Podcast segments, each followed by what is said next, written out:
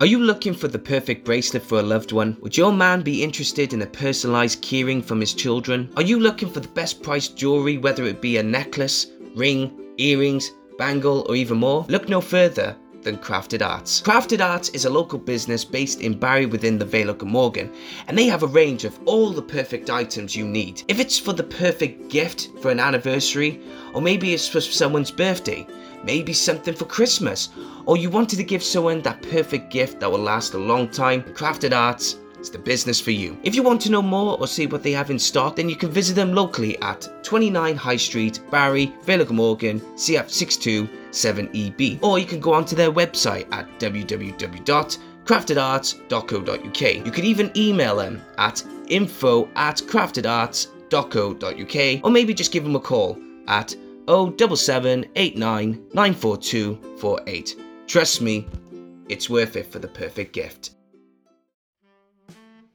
The best thing about Creative Space is that we don't just want to encourage people in being creative in TV, film, or even theatre. We also want you to be creative in a variety of other things as well. So, do you want to have experience in making jewelry? Do you want to pick up a hobby but do not know what to take or where to start, then look no further than the Veil Jewelry Workshops. Veil Jewelry Workshops provides the best experience in teaching you how to make the best sterling silver jewelry. They will help you make a range of silverware including rings, bracelets, and many more pieces. You will learn the basic silversmith skills such as soldering, texturing, shaping, and lots more. Not only do the workshops provide the experience for adults, it also provides the best experience and fun for children as well. So if you want to learn on how to make sterling silver jewelry and if you're very interested, go onto their website at www.veiljuryworkshops.co.uk or get in touch with them via email at info at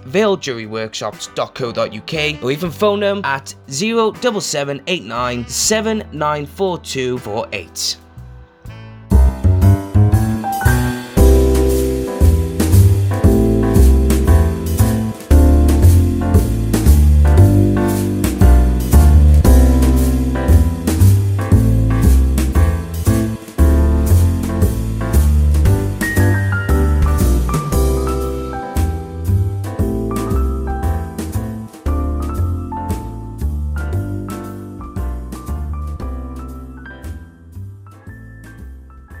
Hello, everyone, and welcome back to Creative Space Podcast for the 20th episode, and also a one year anniversary to this day, or roughly to this day, where I first released and got the Creative Space Podcast going. It's been one hell of a journey and one big full circle to come around and just look back and reflect on what I've done so far. I know some of you guys are probably wondering that the 20th episode, 20 episodes is not really that much.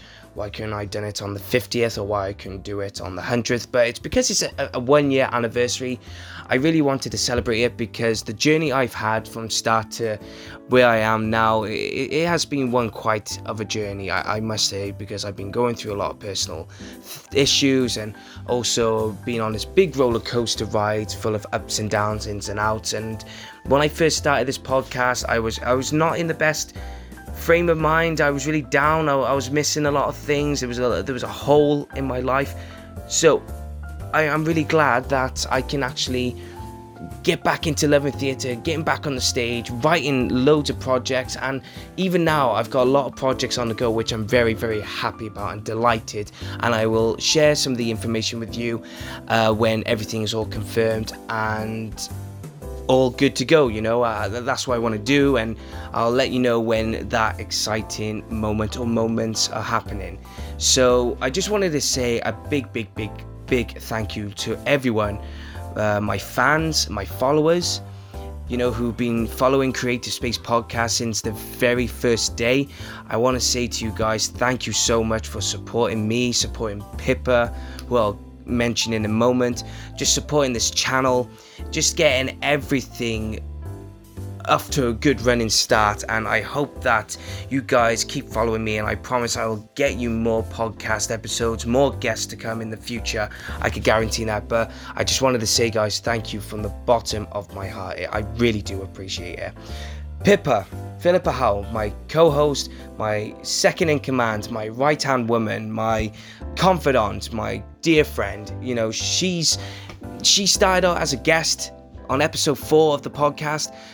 But ever since then, I've really enjoyed talking about a lot of things. I mean, you could see how long we we go on for in our episodes together, and she was just fit for the podcast show. She really was, and uh, she's a really dear friend of mine. I was really grateful that she she said yes, and she always brings ideas to the table, and she always brings something something new, something different. And I was I was really grateful for her to come on board and and do this with me. So without her, I I do know what to do. I couldn't have done this on my own. So Pippa, if you're listening to this, I, I really thank you a lot. Thank you so much. Also, I want to thank my sponsors, Crafted Arts and Veil Jewelry Workshops. They are run by the same woman who is none other than Gemma Robertson. Gemma I, just want to say a big thank you to her because she's not only uh, the, the, the person behind my sponsors, but she's also a very dear friend of mine. She's a family friend. She is very close with my mum, and you know the two have been a lot together. They've grown up together and you know without her supporting this channel i did not know where i would go with this you know? There's a lot of people i got to thank for. And i just wanted to say gemma thank you so much for continuing to support this podcast for the next six months. So in total it's going to be nine months of supporting nearly a year of supporting the uh, of the podcast. So i just wanted to say a big big thank you to you. But now let's get on to the podcast episode. So episode 20 me and lisa kron on the podcast, we've talked about a lot of things. And we've talked about her plays like Two and a Half Minute Ride, Well, you know all all the plays that she's done and also the musical that she did uh, which was called fun home. It, it was an underdog story for that musical because it was starting out in a small uh, theatre venue with only 750 seats compared to other broadway shows that have thousands and thousands of seats. You know this was an underdog story that went on to win best musical at the tony awards and she is a tony award winning playwright and she's won two tony awards. So I won't go into so much detail on what she's done and everything that is down to the podcast itself, but we've talked about a lot of things, including Gavin and Stacey. You know, we had a long chat about Gavin and Stacey, let me tell you. So, without further ado, guys, I just want to say thank you so much. I hope you enjoyed this episode. So, it was me and Lisa on Creative Space Podcast.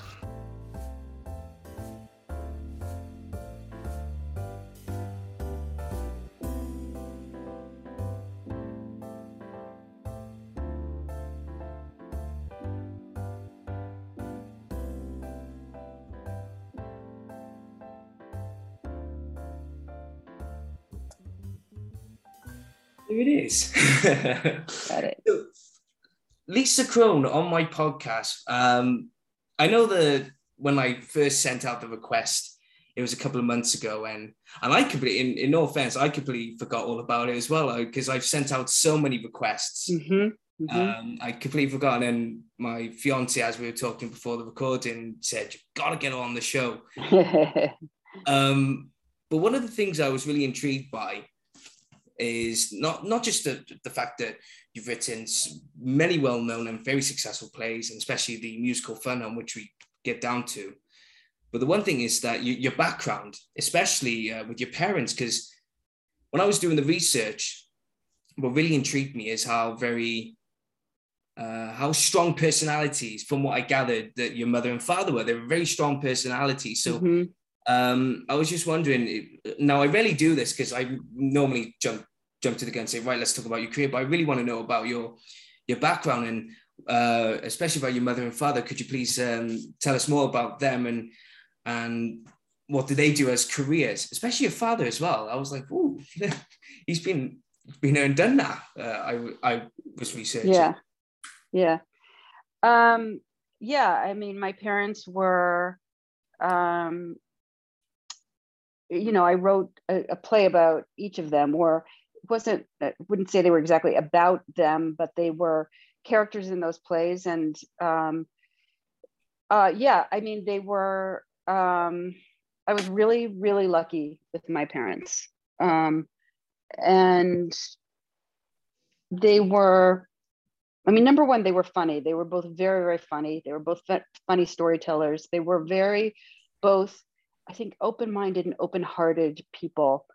Um, that you know there were a lot of people who uh, became like second children to them, or uh, or they became second parents to those people.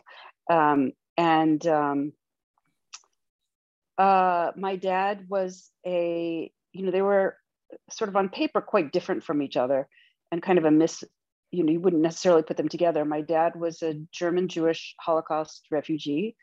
Um, he came to the US as part of a kind of a smaller American version of the Kindertransport. So he came by himself in 1937 when he was 15 years old. And then he went uh, back to when he was able to, he was when he was able to get himself drafted by the American Army. He was old enough, and also when he first came, he had the immigration status of an enemy alien. You know, he was Jewish, so because he was German, so he had to wait until that had been removed, and then he was able to be drafted. And then he was brought into this program. You know, uh, he talked about this experience. He understood it to be just uh, something that had happened to him in the service, a sort of path that he was taken on. It was only uh, in the like 2000s, I think, that we realized that it was actually a program called the Ritchie Boys uh, that he was part of, and there were all these other men, um, mostly um, German Jews who had left, who had been brought into this program uh, that the American army had at that time to um, train them in interrogations. And they went back to Germany and interrogated Germans first as, uh, you know, uh, who were POWs, and then um, who were detainees after the war ended to, to decide who should be tried for war crimes.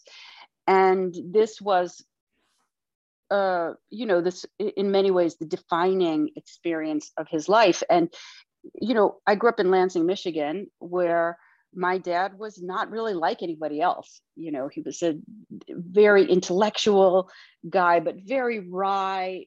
I mean, wry isn't quite the right word because it feels too cold. He was a little bit impish. And, um, uh, you know, he, he'd tell you these very kind of, you know, weighty stories with this, you know, this kind of, well, you know, and then this happened. And then, you know, the, uh, as it turned out, uh, you know, he described himself as a driver, but, um, you know, actually he'd been a Gestapo agent. Uh, you know, so he had this very sort of light, impish, wry way of communicating. And also, uh, you know, he was kind of goofy, had funny sense of humor. Anyway, and then he had this vast historic knowledge in a million different directions. Uh, so nobody else, you know, we, people always felt like they didn't know anybody like him. And we went to this in the early 2000s, there was this gathering of these guys who had been Ritchie boys. This is the point of this long introduction. And we walked into this room and it was, and every one of this guy, these guys was just like my dad. they looked the same. They were all like little diminutive little German Jewish guys with, they were all wearing a, like a navy blue sport coat they all had that same exactly same kind of approach and delivery. It was really really something and it really made me realize how much he had been shaped by that. And you know really to cut to the chase of like what it the kernel of what he brought away from that is he had this story which is the, really the centerpiece of my play 2.5 minute ride um, where he was interrogating a german uh, detainee. And you know at that point my father pretty much knew that his parents had not survived the war.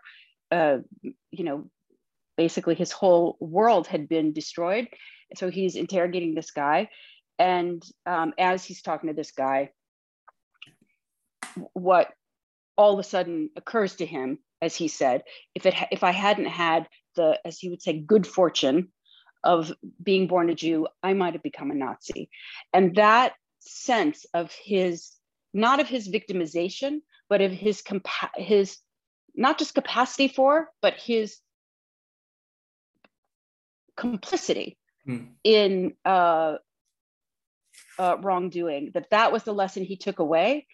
Um, that uh, you know it, that made him a really you know that was a very I think unique point of view to grow up with, and it was you know sort of lightly told and expressed, but it was really the the the, the central sort of moral uh, lesson of our childhoods. And then my mother grew up in a Protestant family in a small town in Michigan, in, in central Michigan. And, um, you know, her dad was an electrician. Uh, they were like farming people. Her, her mother uh, had grown up uh, uh, sort of hard with an alcoholic father and um, uh, and so you know my mother came from like a you know sort of working class sort of lower middle class midwestern protestant background.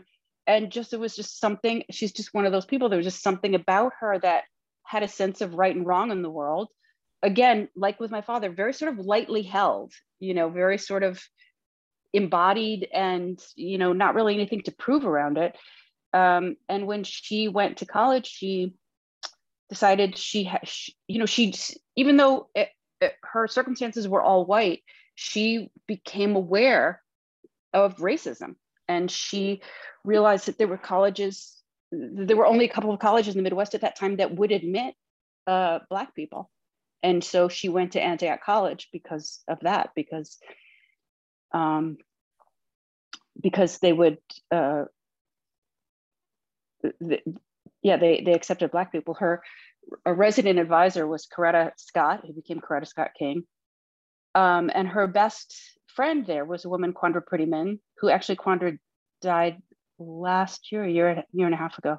They remained friends for their whole life and quandra had grown up in baltimore.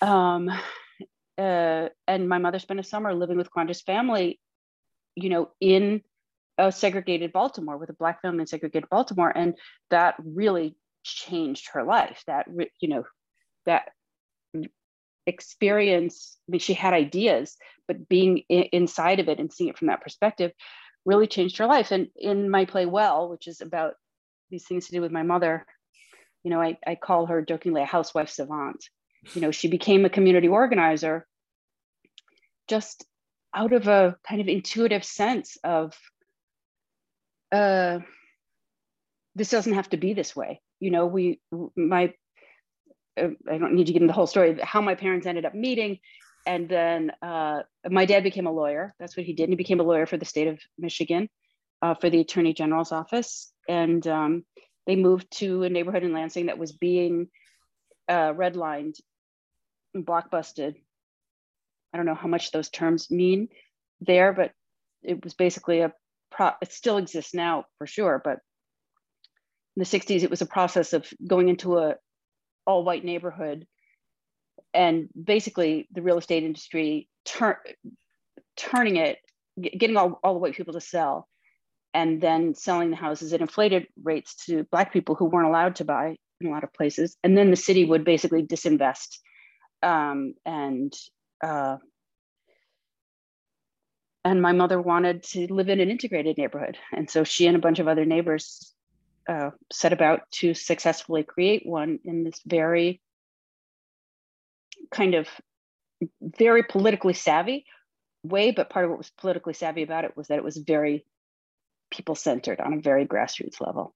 So that's who they were and all that to say that they intersected with a, you know some of the major events and currents of the 20th century in these very idiosyncratic ways. And then they were funny characters. They were just funny characters. So mm. I ended up writing plays about them.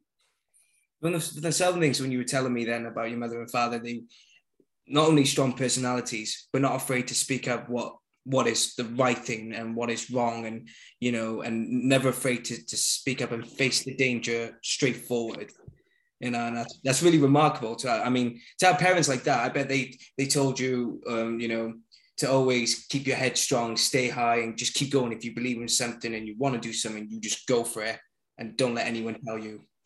Well, I think it's it's it, it's it's an interesting point. I mean, I think the thing about them was that my mother did that sort of naturally, and my father's. I mean, I think that's the way they fit together, right? My father looked at himself and he was like, he started to notice people and he had stories about people who he had, he had grown up with who did what you're saying who when they saw something wrong they they just said no. They just automatically said no. My, he felt like my mother was like that when he met her. There were you know, he would tell the story, and this is also in my play, Two Point Five Minute Ride, about you know a kid who he, the German kid who he went to school with, who wouldn't wear a, a, a Hitler Youth uniform, and he just wouldn't. And my father said, uh, you know, that he also wasn't, he didn't wear one, but he wasn't allowed to wear one, and my father was beaten for that, you know, regularly. But he looked at Lohman and he said Lohman didn't wear one just because he refused, and he he said that he would tell us that throughout his whole life he would think if I had if I had had that opportunity, would I would I have had the courage of Lohman? I think my father's thing was that he he had he didn't believe he was a person who had that in him. Hmm. And and so when he saw my mother, he was like, that's the person I want to be with. so I think I think for me, you know, I think we we behave differently in different circumstances. You know, sometimes we speak up and sometimes we don't. And some people, I think it's true, some people have that instinctive, you know, I'm, I'm working on a project uh, right now that's sort of thinking about the early, it's not about ACT UP, but it takes, you know, thinking about those early days. And I'm interested in this, you know, a moment like that, a moment like we're in right now, you know, where we see yeah wh- where you can stand up uh, and and say just instinctive uh, in you to say no no no no that's that's not okay mm. And um, i think it can be cultivated but i think in order for it to be cultivated if it's not natural in you part of it is to to grapple with the with how how hard it can be and our mm. and our our you know not assume that just because we want to be that way we will be that way you know yeah it's it's also interesting because uh, with my family. I mean i was uh, for most of my life i was brought up by my my grandparents on my mother's side uh, even though my parents are still alive today but it was a choice of me to go and live with them. And that was mm-hmm. my decision. Um, i found some obviously you, you, sometimes you get traits from your parents or your traits but I, I took a lot of traits from my grandparents because they brought me up. And both of them were strong-minded um, and straightforward thinking but also very caring and understanding uh, people. Uh, still alive today and he's uh, I believe it or not next door into the other room. My grandfather's asleep snoring away as we speak but um, but the one person that really took gave me that sort of like toughness and and it, it's really funny because um, my, my, grandmother my nan she um, she always uh, said to me don't let anyone tell you who you um, who you are what you are and what you're going to do. And her words were mm-hmm. fuck them it's like you are who you and these were her words. And coming from a grandmother is like wow but my nan was always like that ever since i was little. She was like fuck them if, if you're going to be who you want to be then you can go for it. Tell them to fuck off. And it's like all right, Nan, okay, no problem. and uh, uh, all my entire family always say, Rhys, you got to write a play about your Nan. And I just went, nah, she yeah. and what made her like that? Um, funny enough, it was, I think it's because growing up, um, she's got two older brothers. Uh, my great, in Wales, I say, uh, we either say for our grandfathers, Bampy or Grampy. Uh, but I always say Grampy because it's great grandfather, so Grampy. Um, great grandfather Bill, he he was a tough man, um, but loving man. I've, I've, had the honor to know him growing up. Um, I think it was because in that working class area as well that when she grew up, and I think as well she just sort of developed this strong personality and uh, being around two older brothers and a father. I think she just got mm. that sense of hmm, that's. And we always say because in Barry, um, the, the, the last name Selby, it, it's a very popular name in the town. And it's always a saying that the Selbys have always been a tough family, and um, and she's one of them. And so it's like, oh, she's a Selby, and everything. But uh, yeah, it's, it's funny, but she got that, and um, and it's always my my my family have always said because uh, sometimes she. Uh, she would do things uh, way to show love, um, and one of them would be, you know, she would shout at you, and it could be the littlest thing. She would shout, "Was like, why did you do that?" And my bamp would say, "She's doing it because she cares." Um, and and it's really funny because there's five grandchildren. She's given up on the other four, who are the young. I'm the oldest. she's given up on the other four, but she, with me, she's got she's still shouting. And, and I always say to my my bamp, why is she doing that? Well, I don't get it. And Bamp just leans to me, and even my uh, my fiance said this to me because she she sort of learned, and she went because she's still got hope for you. That's why uh-huh. she's doing it. And I was like, fair enough. All right, then uh, don't bother me. it, was, it was great because um, it's like even when you talk like talk about um, you know, it's, it's like now going in what's happening in America now with um, uh, Roe v. Wade being lifted, wrong and anything. But I remember my nan, she's she's not into politics, she's not into like that. And um, and I remember, I never forget this. She said to me when if someone told me I can't do this with my own body, I fucking headbutt them. And I was like, go for it, Nan, no problem at all. Yeah, totally. yeah. And she, yeah. she didn't care. So I was like, I'll do whatever the fuck I want. It's none of their mm. business. I thought, can we get you into Congress? Can we say you're in totally, please, please, yes. Are you all the cigarettes family... in the world? Yeah. yeah. Is your family from Barry? Yeah, so all my family are from Barry. So um, on my well, funny enough, it's a, it's it's funny because on my mum's side, it's a mixture of Barry and Newport because my my BAMP uh, grandfather, his family are all Newport based, but they sort of moved intertwined, so it's mm. a mixture. But the thing is, uh, my his biological father died when he was two or three years, no, four years old, I think, three or four years old mm. from uh, TB, tuberculosis. Mm. And uh, and ironically, my BAMP had it it's weird. I think he said it either a year after he died, he had mm. it, but he, he, he got cured because around about that time. Wow. Yeah. So it was it was a bit sad, but then my grandpa Kenny came along, so that's his uh, stepfather. But because he did most of the upbringing, it was his, his father, and he was a Newport boy, Royal Navy, uh, Normandy landings, etc. And you know, but he brought him up, and um, and he's the oldest out of eight children. Uh, so it's so they get so on that grounds on South Wales area that that's with my nan and my bamp on my mum's side it's all Barry and Newport mm. but with hmm. my father's side Cardiff literally mm. Cardiff all through and through uh, but on my nan's side um, her father was around Somerset area so they all came mm. from hmm. Cornwall area in England so it was a bit of still kept as South Wales area um, yeah I mean, I've never been to Wales. The thing I really know about it is Gavin and Stacey.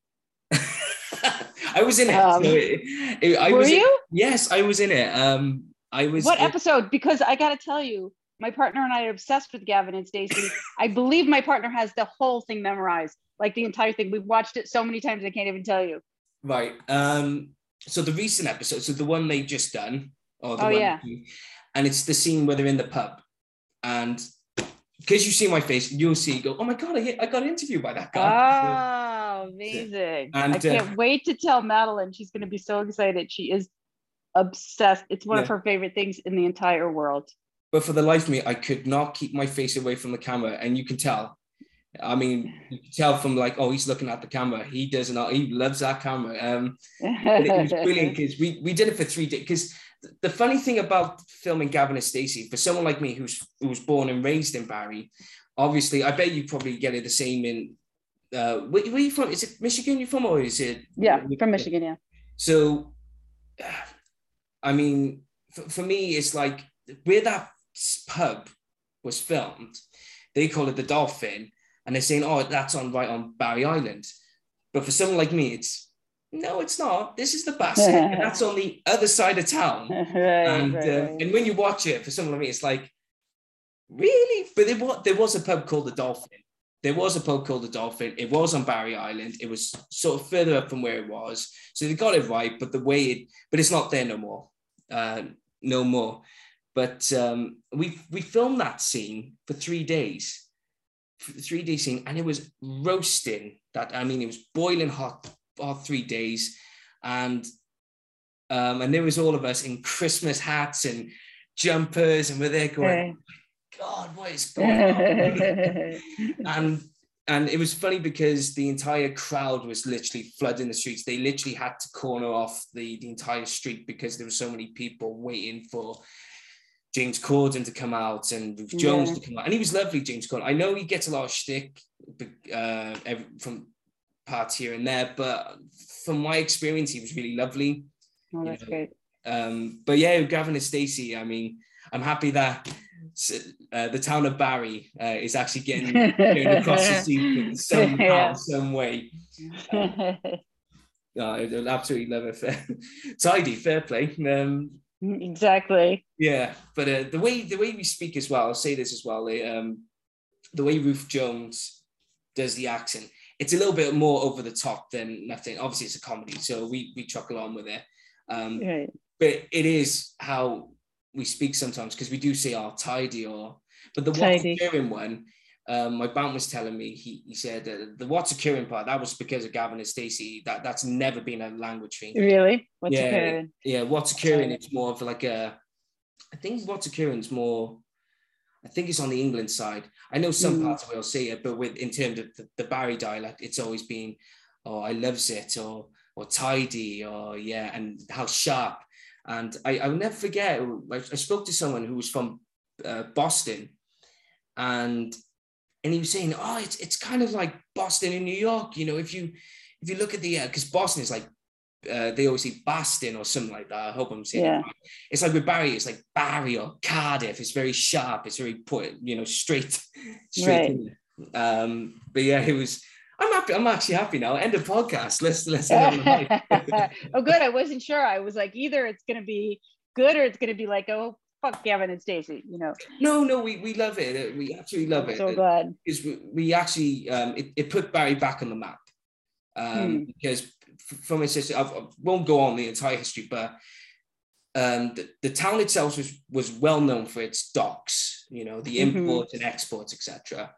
And then the holiday makers. I don't know if you heard of uh, Butlins Holiday um, in, in the UK. It's it's uh, it's basically uh, um, I, I don't know what it's equivalent to what you got in America, but it's it's like um, for weekend aways for the Saturdays, Friday, Saturdays, and Sundays. A lot of people would go to these holiday camps and everything, and and the town of Barry used to have that. And Butlins is a big thing in the UK, and it was from the six, 1966 to 86. We had this big majestic resort, and obviously Butlins left, but someone else uh, bought it, and a lot of businessmen came back and forth. But then coming towards the late 90s, and I always say they knew I was coming because I was born in 1996. Um, that it all the town of Barry just sort of collapsed on itself, and um, a lot of things came out of Barry more than they came in, and then we all thought it was like a doom and gloom scenario, and then all of a sudden uh, the BBC said, "Right, we're having this new comedy called Gavin and Stacey is going to be filmed in Barry." And obviously, at the time, James Corden. I think the only familiar person we knew on that cast was Rob Brydon and uh, Uncle Bryn because he was a Welsh mm-hmm. comedian. Uh, and then obviously Barry just took off because the, the show took off, and um, as you say, the rest is history. So. Yeah, yeah. So his thing that he says, "I'll tell you for why." Is that um is that a is that just him or is that a Welsh thing? No, I'll tell you for why it is a Welsh thing. Uh, I'll tell you for why. I tell you for that was actually a good accent. Fair play. I'll tell you for why. well, we say it all the time. Yeah. We say it, but we just say it. We throw yeah. it into our language all the time. I think that's I think why. that's a proper Welsh thing. One minute. I t- now here's my. Now we're even. Yeah, now we're even. You look beautiful. Can I call you back? I'm doing a podcast. Oh, but I wanted you to see my Prince Charming because you've you've disappeared. yeah, because I'm doing a podcast. Oh, right. All right. I love you. So, Sorry, uh, she just um, Emily's just come back. My fiance just come back from teaching, and she, they had an Oscar night, and she's dressed in a proper dress and everything. So uh, amazing. Um, but uh, yeah, uh, I'll, I'll t- I will tell you for why. That's that's a proper Welsh thing, and uh, but every time because now because they are the catchphrases, if someone says it, people will go, oh, I tell you for why, you know, that's Gavin. And trust me, as soon as I leave Wales and someone, I say, oh, I tell you for why, or um, tidy or what's Apatanian, whatever, people go, right. Oh my God, it's Gavin I'm thinking, right. That's the pain, pain in the neck part. The rest, yeah, fine, no problem. Yeah, yeah, yeah. And lush, lush is uh, that's more just British, right? Because Stacey says it all the time. Lush. Yeah, I think Lush. so. Yeah, lush. I think lush has always been a thing, but um, some people have said it's a Welsh thing. Some people say it's a British thing. Mhm. Um, it didn't really bother us. I mean, because we all say it's like, oh, that's lush. You know, that's uh, yeah. The only one I knew that's proper, all the Welsh say is tidy. Um, Tidy. my my bamp says it. Um, my my nan says it. Everyone says, it, oh, bloody tidy man. And um, another one that it's, it's not in Gavin and Stacey, but it is. Uh, it's like a more of the valleys in Wales. The the valleys what they say, but they they say but. They go all right, but how's it going, but or tidy, but. Um, and even though it's it's like B-U-T, the B O double T. Uh, B-O-W, B- B-O-W-T, but. Uh, what does it mean? um, so Butty, buddy. Oh, Um. Yeah, so I like but and it's it's always been part of the valleys thing, and it's sort of when all the, the the people, the men from the valleys went to work in the mines down south or on the docks or in the copper area, it sort of grew from there, and then we go, oh, tidy butt, and and uh, I don't know if it's worked in North Wales because they're more territorial with their Welsh. They're very territorial, um, but that that's the with Gavin Stacey, that's how the language goes. Um, but I'm buzzing. I was like, oh, great, yay! so it knows Gavin and Stacey. but Amazing. going on to so was it was it always going to be playwright, always going to be a playwright, or was acting the first one? Yeah, acting. I mean, uh, yeah, I didn't really have any plans. I didn't even see a play until I was probably like 16 years old, except for, you know, like high school plays. I knew they existed. I made up plays, uh, but it wasn't on my radar, uh, really. And, you know, I certainly didn't, the idea of making your living doing it, I mean, would be like making your living be an astronaut you know it was like it was not it was not anywhere in my orbit. Uh and then it also you know once it once i did um yeah writing no i was definitely there was no part of me that was ever going to be a writer for sure. Uh but then uh, yeah acting but it, you know there there wasn't really a career to be had for me um which I was told many, many times. I mean, there weren't that many parts for women. Um, there weren't opportunities for women, and there were even less opportunities for uh, lesbians. So, um, so yeah, no, it wasn't. You know, I think it's a. I think theater is a vocation, and it, it chooses you. Mhm. And uh, yeah, I was drawn to it, and I, I think the way I came up, you know, uh, because I ended up coming to New York at this moment where there was a very um, rich, active uh, downtown theater scene, and in that world was this lesbian theater collective where I that ended up being my home for at least 10 years and where I really learned uh, all the most important things that I, you know, that became the basis of my work and my life and my career. And one of the things that I learned, you know, was sort of the advantage of those doors being closed to me when I came out and being in this place that was absolutely separate from the institutional world, from the professional world. What I learned is that you don't need anyone's permission to do theater. You don't need anyone's permission to make art. Institutions do not enable artists to be artists. They are conduits of resources to artists. Um, and and that's it. Um, so I think that when you know p- students, other uh, people that I know, when they come up inside of those institutions, inside of you know whether they're educational institutions, theater institutions, all of those things, there's a lot to be said for having those kind of resources and that kind of support. But I think that it can be hard then to understand that um,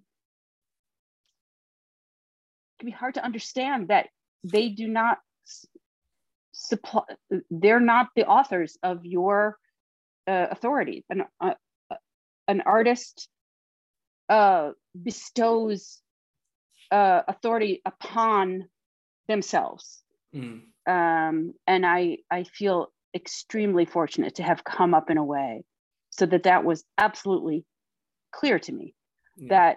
that, uh, you know, I might have to do something else to pay my rent, but nobody can stop me from making art and making theater. Nobody can stop me. Yeah, especially because I, I watched it just recently. I was watching an interview. Uh, I can't remember what the, the actual event was, but you said something very that that really shows your character as well. Because uh, I put it down in my notes. Is like yeah, you wouldn't say that uh, uh, you didn't get a part for production in college, and uh, the professor said you don't you don't convey any sexuality. What's and I mean, what's all that about? what convey any sexuality? What what way? I mean, like that really baffles me as well. I mean, um, but right. Wait, so when it when it comes to you know being in acting, I, I want to ask this question, and it, it's probably going to sound a little bit um, controversial, but I've always wanted to ask other people, especially you know people in the LGBTQ plus community. Uh, I, I, have a friend who's, who's who's always said that uh, said this as well. But when it comes to casting for for specific characters, and it comes to you know so a character who's probably gay, lesbian, any type of uh, queerness, whatever. Um, they always look for. Some people say they look for authenticity, but then there's always the controversy of hiring someone who's heterosexual to play the part. Where do you stand yourself personally on that matter? Do you are you more for the authenticity of the gay uh, gay actor or gay uh, lesbian actor or gay actor should play gay part, or are you more than open for anyone to play any sexual gender specific role? Mm-hmm. I mean, this comes up a lot in writing too, right? Who who can write about about whom, you know? Um, and I I always, you know, the thing I say to play. So I'm going to sort of respond to it in that way, and then come back to it in terms of acting. The the thing I always say, uh, you know, to other writers is my sense is nobody cares what anybody writes. Everybody can write whatever they want. Nobody cares what people care about is what gets produced. If there was uh, equal representation, there was equal opportunity, there was equity in terms of whose work gets put on, I think these questions would go away. You know, we don't, we don't, generally, we don't care if an Irish actor plays an Italian actor or vice versa. We don't care because there are plenty of representations. First of all, there are plenty of Italian and Irish actors who have. So let me back up a little bit here. I think that part of what culture does is it is a kind of a, a scaffold that may, of of of image, of narrative, uh, of uh, uh, specific, you know, different sort of uh, specificity of information that makes us visible to each other. So uh, we've seen a lot of, uh, there's a lot of culture out there that gives us, that gives us that framework about what certain kinds of people are like. We know a lot about uh, and and and and those frameworks are given to us by all kinds of people inside of that experience. So we certainly know a lot about white men, right? We know a lot about white men. We know a lot about um, uh, Catholics. We know a lot about uh, uh, certain kinds of Jews. We know, um, you know, any number of things. We know a lot about there's a lot of cultural information, a lot of cultural scaffolding, scaffolding about people who have lived a certain kind of experience that has been given to us from inside of that experience. So obviously every person is different, everybody has their own specificity, but in that way that we, uh, you know, sort of understand people on their own terms we have a lot of information about some kinds of people and almost no information about other kinds of people. Sometimes there are a lot of images of kinds of people, like African American people, for instance, but not that much that comes from their experience. So if you're somebody from an underrepresented community, you can immediately see when you watch something that it's written by someone who doesn't have any they're they're writing you from the outside. They're projecting they're projecting onto you. It would be in the interest of all writers to have more of this uh, specific information. You know the more the more information the more of that sort of scaffolding there is about different people the more information we we as writers have to write other people the more context we have the more information we have.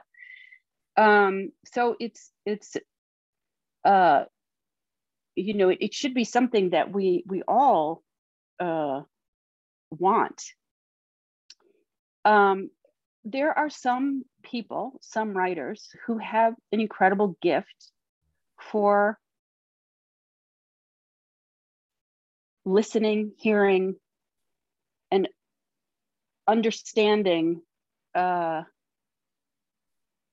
you know, just a, a kind of identification that makes it so that they write about other people in a way that uh, feels like the real thing. I mean, when I watch Gentleman Jack, for instance, which I don't, as I understand it, none of those people are lesbians. That show feels incredibly lesbian to me feels incredibly accurate to me. Um, so it's not that I think that you have to be the thing necessarily to um, represent it, to write about it, to play it. But I think that when you've been underrepresented, um, it's extremely painful to be i mean first of all just just to it,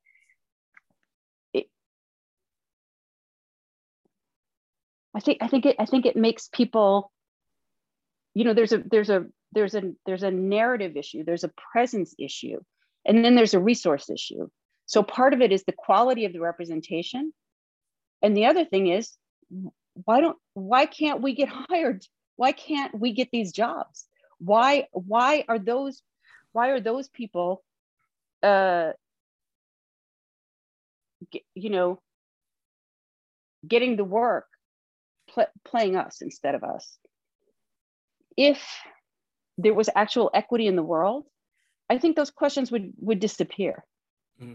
you know what i mean then then you'd be like that was good or that was bad you know that individual performance uh, would be good or bad on its own terms. But I think the reason people so, feel so strongly about it is that there is not equity in terms of opportunity.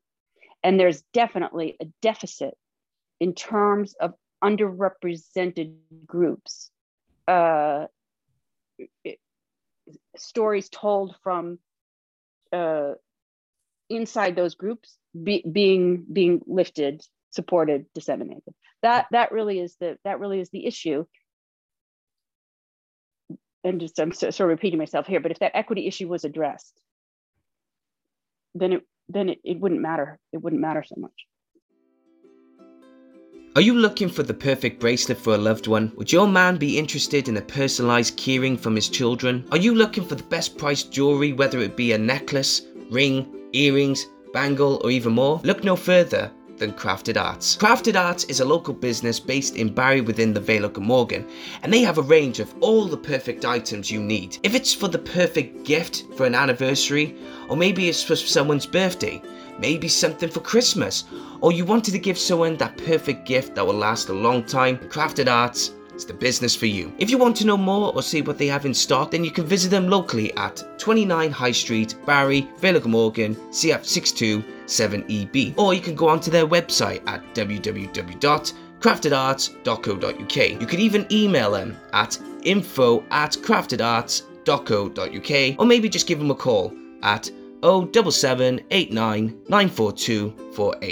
Trust me, it's worth it for the perfect gift.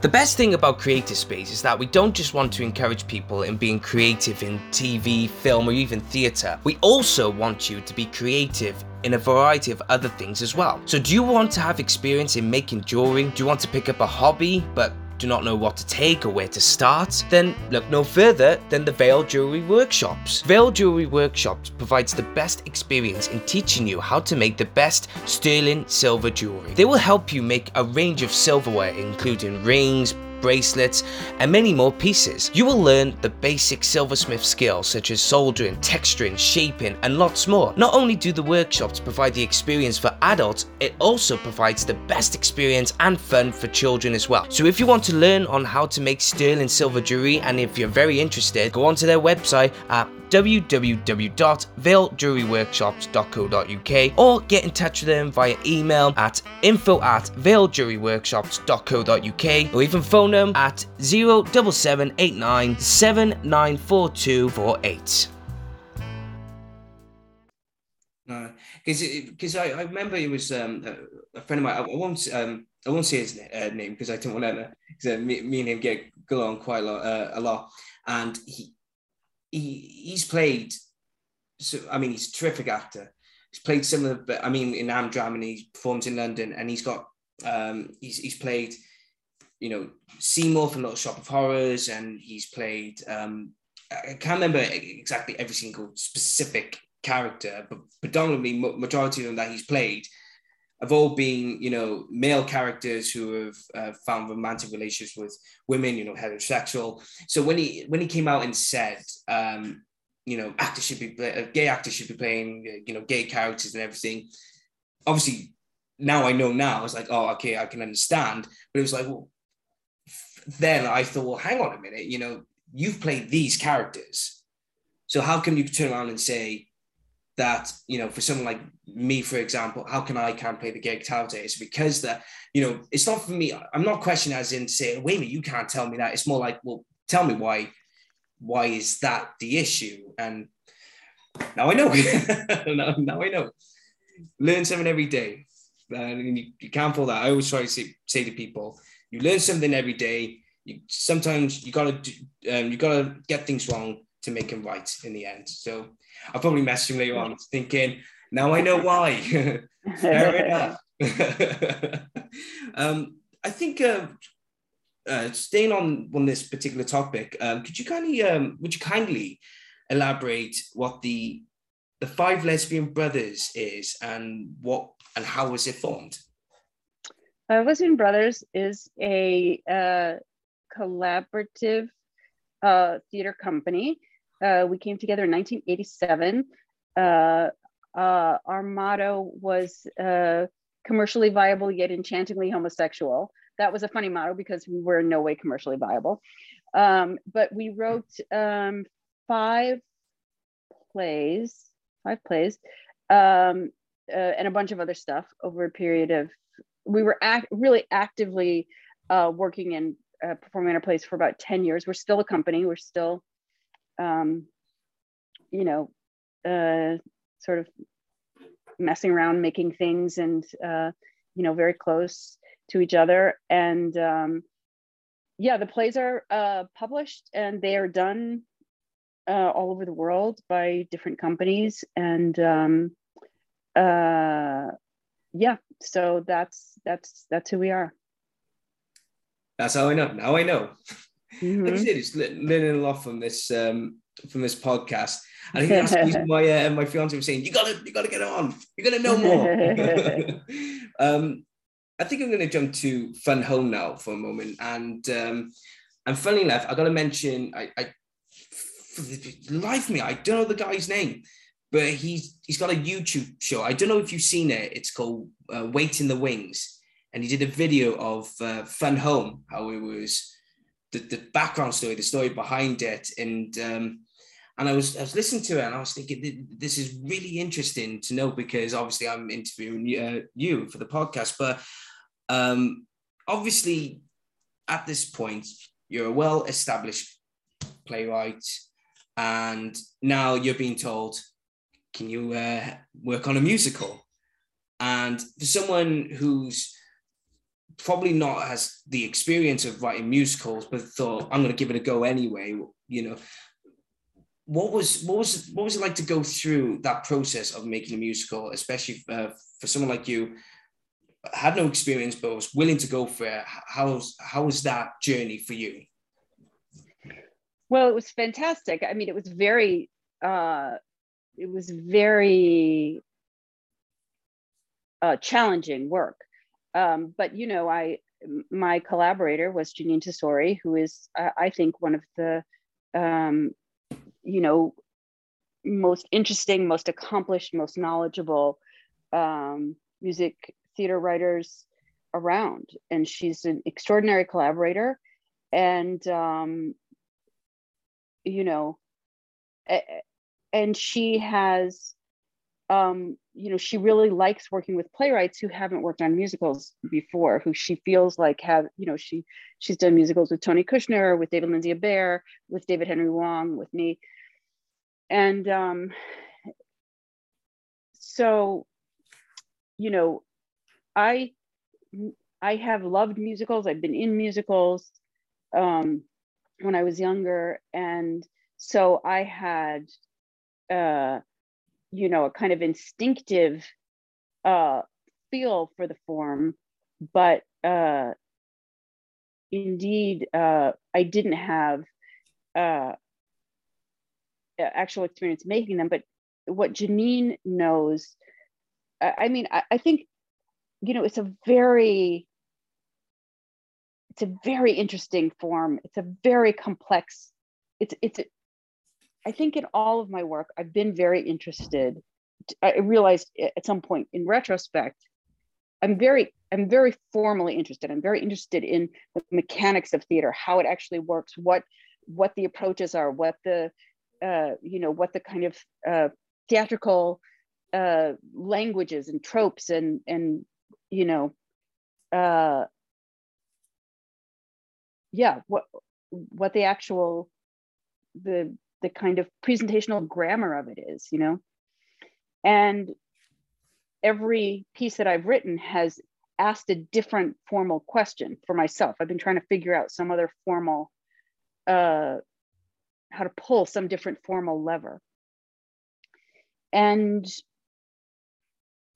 uh, musicals are, you know, so formally um, complex. They're all about their form. What you what the pleasure that we get from a musical is I would say 25% about content and 75% about how that form is um, deployed to pull us into a full body engagement and then release uh, or channel feelings of yearning, feel feelings of excitement, feelings of uh, joy, feelings of connection. Um, and Jeanine, I, I mean, I, I, I feel like in many musicals now, 75% of those opportunities are left on the floor. You know, I don't think people are really thinking that way about musicals. And and there's one book that talks about this. It's called Musical as Drama, and it's by a guy named Scott McMillin. And he really, if you know, for anybody who's interested in this, he really talks about um, how music theater, the, the, the formal mechanics of music theater songs in a way nobody else uh, does. Jeanine really understands that, and she really, um, where this dog is going to bark again because there's people on the street. um, uh, it's okay, Albert. It's okay, my guy. Come on. Um, he, uh, she really knows a lot about that, and so it was really amazing to, um, you know, have her, you know, guide us into um, different types of songs at different points the, the pace the you know when you needed uh, one voice when you needed two voices when you needed everybody together um, uh, what she was doing with counterpoint what she was doing with reprise all of those things you know that was just uh, amazing I mean, I, you know, I didn't go to graduate school.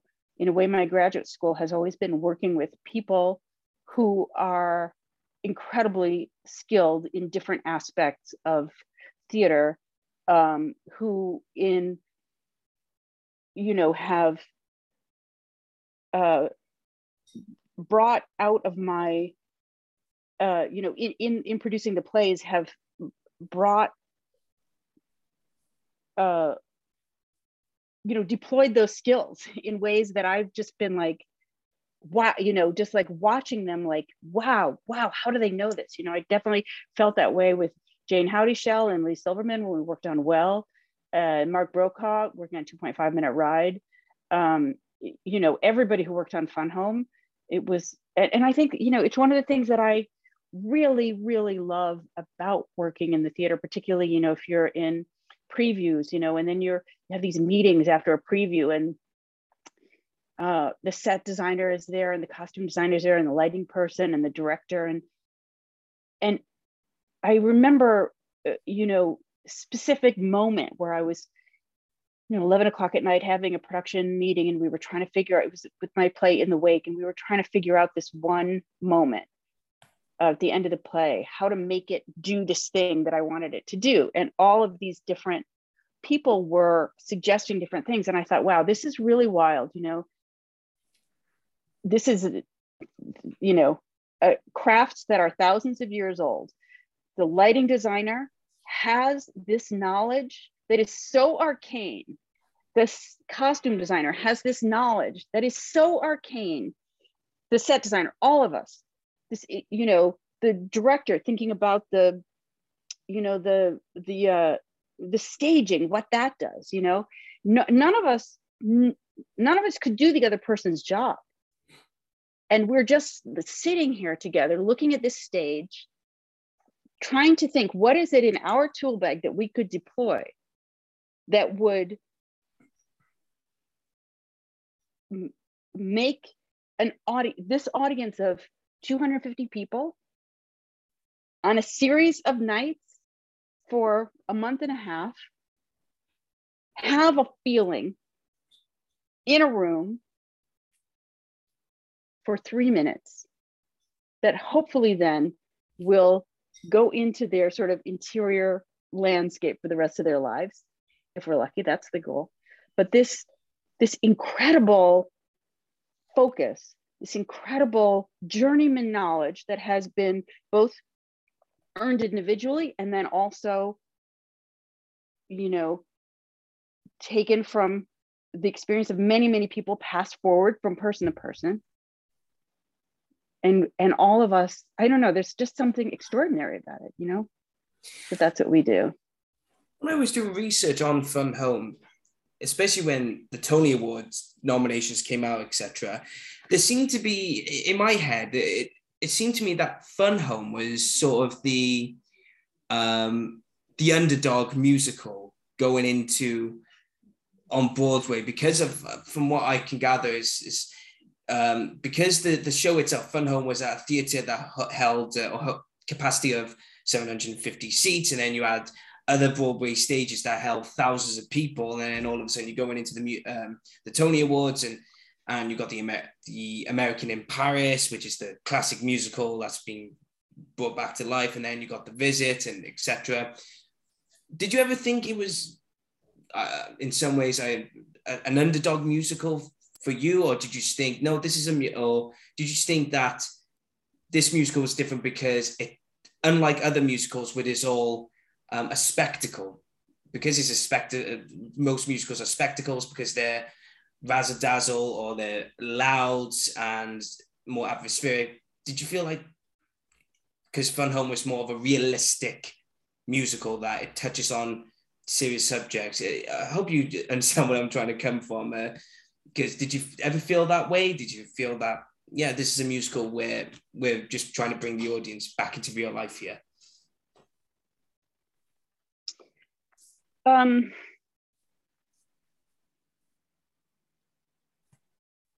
I I think it's you know I mean I think there's there's a, a, a couple of things I mean, is your question about whether we thought it would be like how, how we thought it would sort of where we thought it would land in terms of the the Tonys or the uh, just how it was considered in terms of what its terms of success were? Uh, I think the latter. I think the latter. Um... I mean, I you know, I think I think every piece of theater that you make sets its own terms for success. You know, uh, a show like Hello Dolly, for instance, um, is, you know, I went to see the, you know, the revival that happened a couple of years ago with Bette Midler, and that musical does not make a blind bit of sense. I mean, it's taken from, it's adapted from a Thornton Wilder story, uh, The Matchmaker. So there, there somewhere in there, there's these sort of, sort of vestigial bones of uh, an actually quite substantial story. But on its own terms, it does not make a blind bit of sense, right? When she shows up at the Harmonia, Harmonia Gardens at the at the second act, and they're like, "She's back," you know, they sing "Hello, Dolly," she's back. Where's she been? We don't even know. We haven't even heard of the Harmonia Gardens. Like it, just, it, it makes narratively no sense, and yet those songs are written I mean, talk about deploying the levers of musical theater. The way those songs build, the way those verses build, the way it's orchestrated. Uh, I mean, I thought like literally by the end of Hello Dolly, we were on our, we were, people were on their feet. Like we were, we were, we lost our minds. We were just like literally on our feet, like, like, ah! like just screaming. We couldn't, it was it was a that is like music theater as a conduit for a collective joy there's also the weird thing about hello dolly that has a sort of meta element it is made for a certain kind of iconic actor female actor of a certain type and when she comes down those stairs it is about the character but it's also about that actor. Absolutely. Like that is how it's made. It is made for Barbra Streisand, Carol Channing, uh, Pearl Bailey, you know, so that when she comes down, what we we're feeling something about how we feel about certain kinds of performers. You know, there's incredible, crazy meta thing that happens. Okay, so Hello Dolly is not deep in terms of its themes, and yet it is completely perfect musical on its own terms. Whatever it is it sets out to do, it, it every possibility that musical has to be a million percent itself as it's set out, it absolutely fulfills. So any piece of theater, particularly musical, that does that is uh, a success. Um, so I think to me, the you know the greatest accomplishment of Fun Home is it had much weightier, it was a much weightier story. It was very complicated. It was very hard to tell that story, even to figure out quite in dramatic terms what the story was. And ultimately, I think the great success of Fun Home was that we completed it all of the all of the things that we all of the possibility that we set in motion we took it all all the way. Um so from a artistic standpoint that was the success of fun home. Um and then and and what that meant was that you know uh, you know something that was challenging was actually completely apprehendable you know what you want is for people to sit down and not be thinking oh that's an interesting choice. Huh. Yes i see why they did that. You just want them to be in it. And then on the other end be filled with feeling you know? So that there's so many mechanics going on. There's so much work. There's so much sweat and you don't feel any of it. You just get picked up and carried through something. And you're something about your interior world and also the lens with which you view things when you leave the theater is altered a little bit. That's what you want to have happen. Um, and i felt like we succeeded you know and then there was this other thing, which was the assumptions about what could be successful and what is um,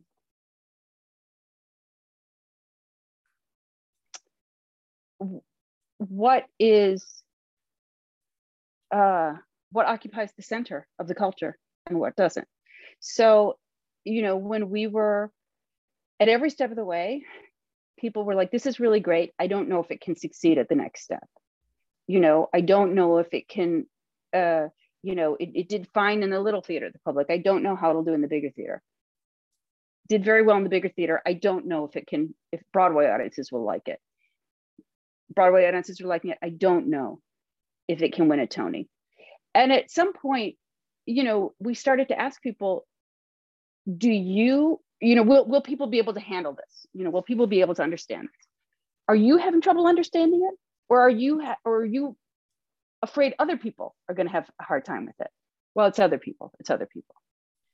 And you know we were very lucky to have very courageous uh, committed producers who just they weren't afraid and they kept putting it forward you know and i think uh, that was really great. And I think, you know, the Tonys, Tony voters have different imperatives, you know, and, and those imperatives change at different times. Sometimes it's about lifting a show that uh, will, you know, a bunch of Tony voters are, you know, they're the, they're the, the, they're in the touring houses.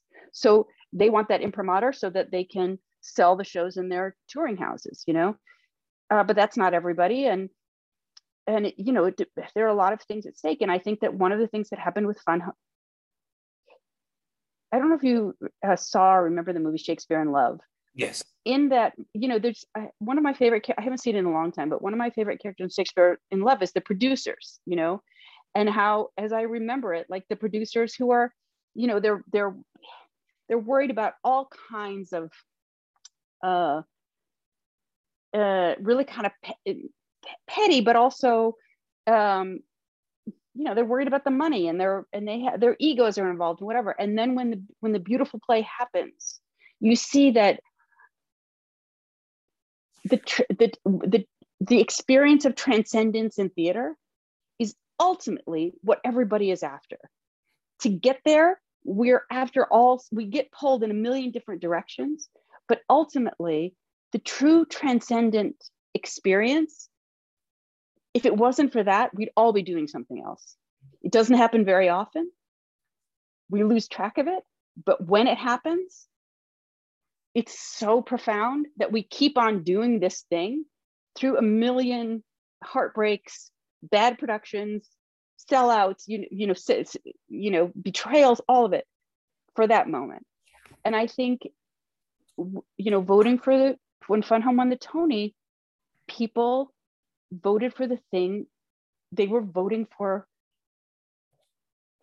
a, a, the thing that they felt really mattered you know beyond all those other things um, and i think that because we had been so because we had done the formal thing that i talked about because we had actually exploited the theater of it we had we had paid off the theater of it i think that is what made um, that is what made uh,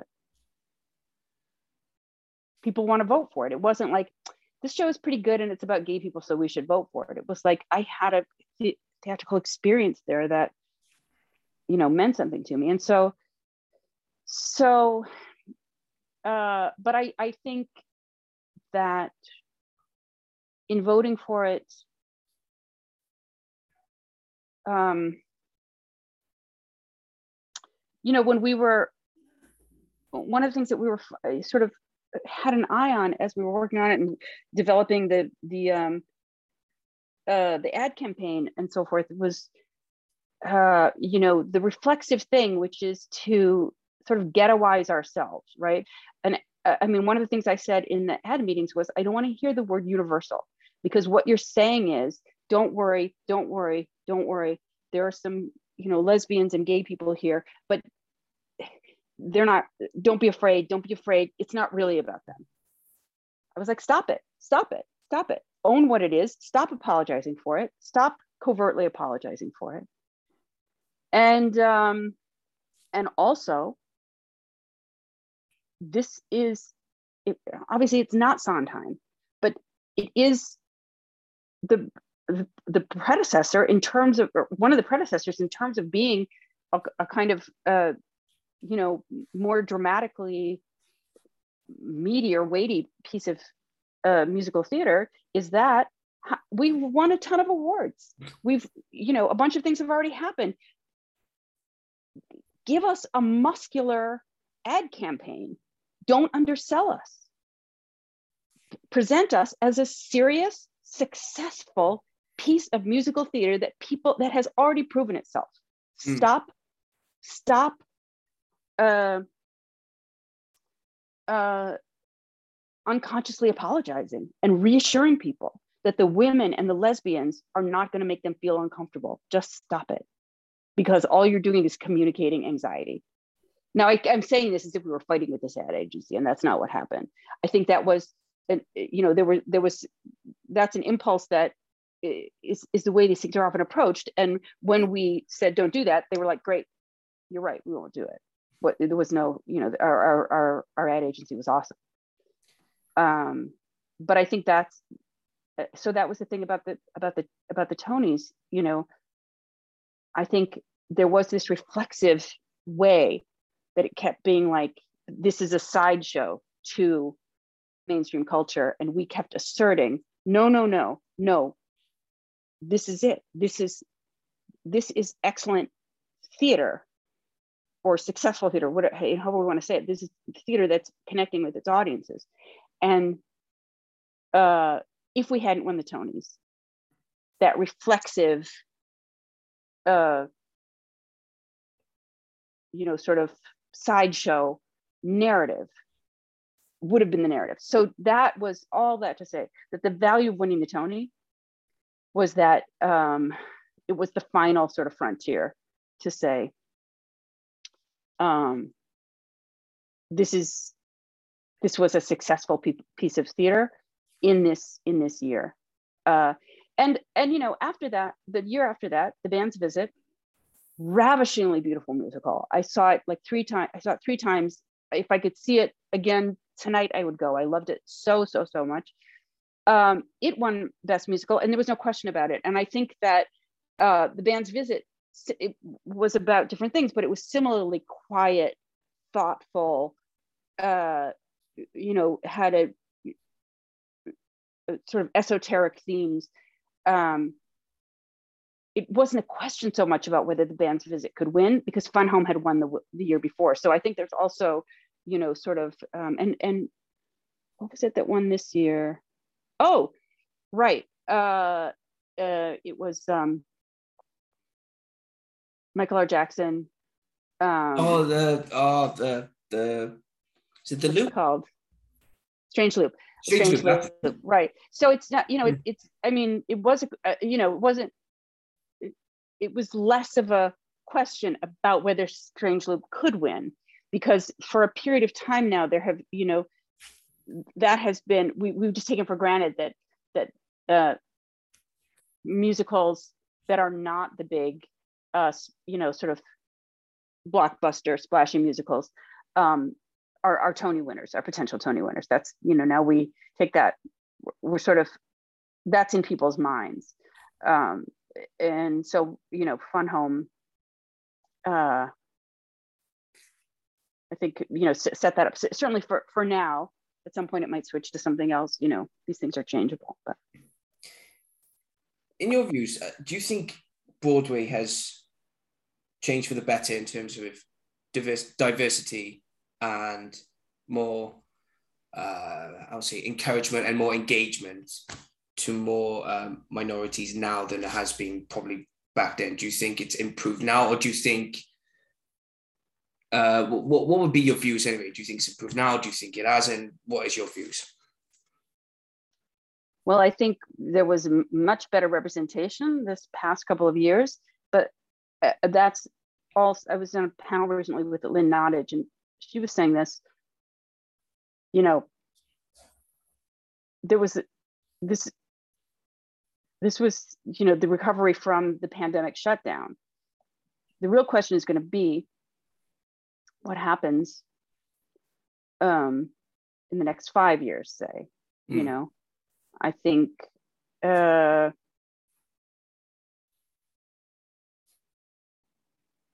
I mean, there's so many structural problems uh, with, you know, problems with making that happen. You know, who who owns the theaters? What is our producing pool? What is the yeah who gets who gets produced, who gets lifted. I don't know. I mean, uh, I I don't I don't even.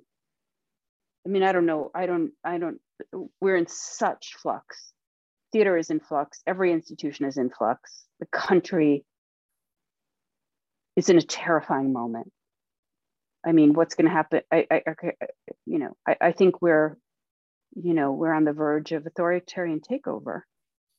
Um, what's that going to mean for theater?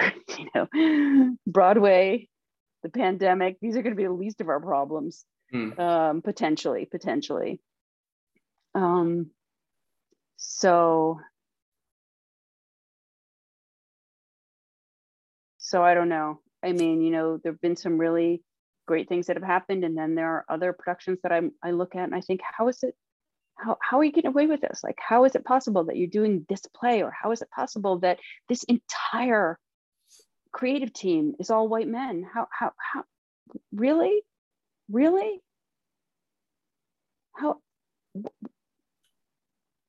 So that's still happening. Yeah. Uh, two further questions for you now, uh, Lisa. The first one being, what's your favorite Gavin and Stacey episode? And It's um uh it's the one where they go it's the uh, pasta risotto. I'll have the risotto. Oh yeah. Risotto. No, the gnocchi. The gnocchi. that one, that crazy one where they go in the bathroom. Yeah. Uh, you know, it's the one where they find out, oh, that uh uh Smithy. that uh what? Smithy's the father. The Smithy's the father and that she's pregnant. Yeah. Um yeah, that is really a classic, a classic episode of television. There's so many good ones, but we watched that one about a cajillion times. yes. I'll have the gnocchi. Who's for the gnocchi? Yeah. It's you, Bryn. Oh yeah, of course. yeah. Totally. Um, the final question for you then, Lisa, and uh, I'm absolutely honored to have you on the show, especially to talk about Gavin and Stacey and your career and other things. Um, it's been very a good educational lesson as well, so I really do appreciate that. Thank you very much. Um, how do you, so far, look back on your career? Oh, so lucky. So lucky. I mean, I just think I've had the luckiest timing. You know, I think, it, it, you know, I started out in a world where doors were, in fact, uh, closed to me as a lesbian.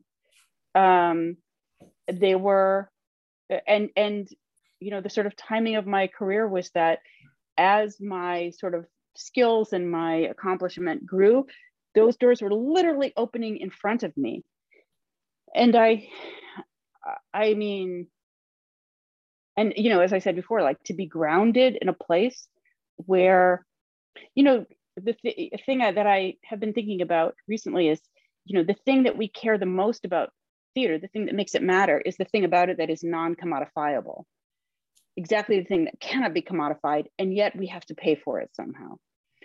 And so to have been grounded in a place where uh, that where I was I was just I I, you know, I said all this earlier, but I just never believed that uh, anybody bestowed upon me the right to make theater. But I, I ended up in this place where we could make whatever we wanted for the joy of making it. Uh, that is just so lucky. That is so lucky. Um, and uh, I've had the best collaborators. And I don't know. I know that my parents felt like this. You know that you know they felt that they had, even though my father had lost so much, he you know felt that they had lived in a very lucky time. You know, in a world that was pretty stable, where it felt like things were opening up. I'm 61 years old. I feel like that time is that time is end. I mean, that time is ending. If no other reason than uh, environmental, you know, the environmental collapse that's happening. Um, but yeah, I'm. I guess I'm. I mean, maybe if I was younger, I would feel differently. But I'm. It, it's relief to me to be 61 and not 31. You know, to feel that I have made a lot of things that I cared about. Uh, but on the other hand, you know, to work in the theater, to make things, you know, to make things is to to have a sense. It's it's a way of relating to the world. It's a way of imbuing imbuing the world around you with with with meaning and in framing questions and and giving ourselves a conduit to have collective uh, grief or hope or a confluence of of all of it. And you know you can't at, at any moment with an audience you you have or as you're working on something you can only work with what's in front of you. You you might wish that you could make that play but you have to make something out of what you actually have. And so i really try to think whatever comes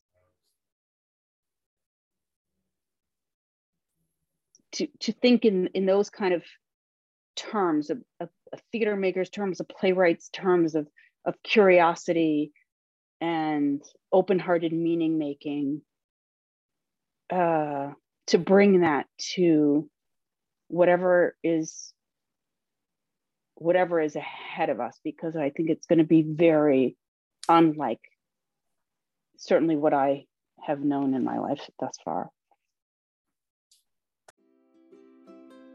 Are you looking for the perfect bracelet for a loved one? Would your man be interested in a personalized keyring from his children? Are you looking for the best priced jewelry, whether it be a necklace, ring, earrings, bangle, or even more? Look no further than Crafted Arts. Crafted Arts is a local business based in Barry within the Vale of Glamorgan, and they have a range of all the perfect items you need. If it's for the perfect gift for an anniversary, or maybe it's for someone's birthday, maybe something for Christmas, or you wanted to give someone that perfect gift that will last a long time, Crafted Arts is the business for you. If you want to know more or see what they have in stock, then you can visit them locally at 29 High Street, Barry, Vale Morgan, CF627EB. Or you can go onto their website at www.craftedarts.co.uk. You can even email them at info at craftedarts.co.uk or maybe just give them a call at 07789 Trust me, it's worth it for the perfect gift. The best thing about Creative Space is that we don't just want to encourage people in being creative in TV, film, or even theatre. We also want you to be creative in a variety of other things as well. So, do you want to have experience in making jewelry? Do you want to pick up a hobby but do not know what to take or where to start, then look no further than the Veil Jewelry Workshops. Veil Jewelry Workshops provides the best experience in teaching you how to make the best sterling silver jewelry. They will help you make a range of silverware including rings, bracelets, and many more pieces. You will learn the basic silversmith skills such as soldering, texturing, shaping, and lots more. Not only do the workshops provide the experience for adults, it also provides the best experience and fun for children as well. So if you want to learn on how to make sterling silver jewelry and if you're very interested, go onto their website at www.veiljewelryworkshops.co.uk or get in touch with them via email at info at veiljewelryworkshops.co.uk or even phone them at 07789 794248.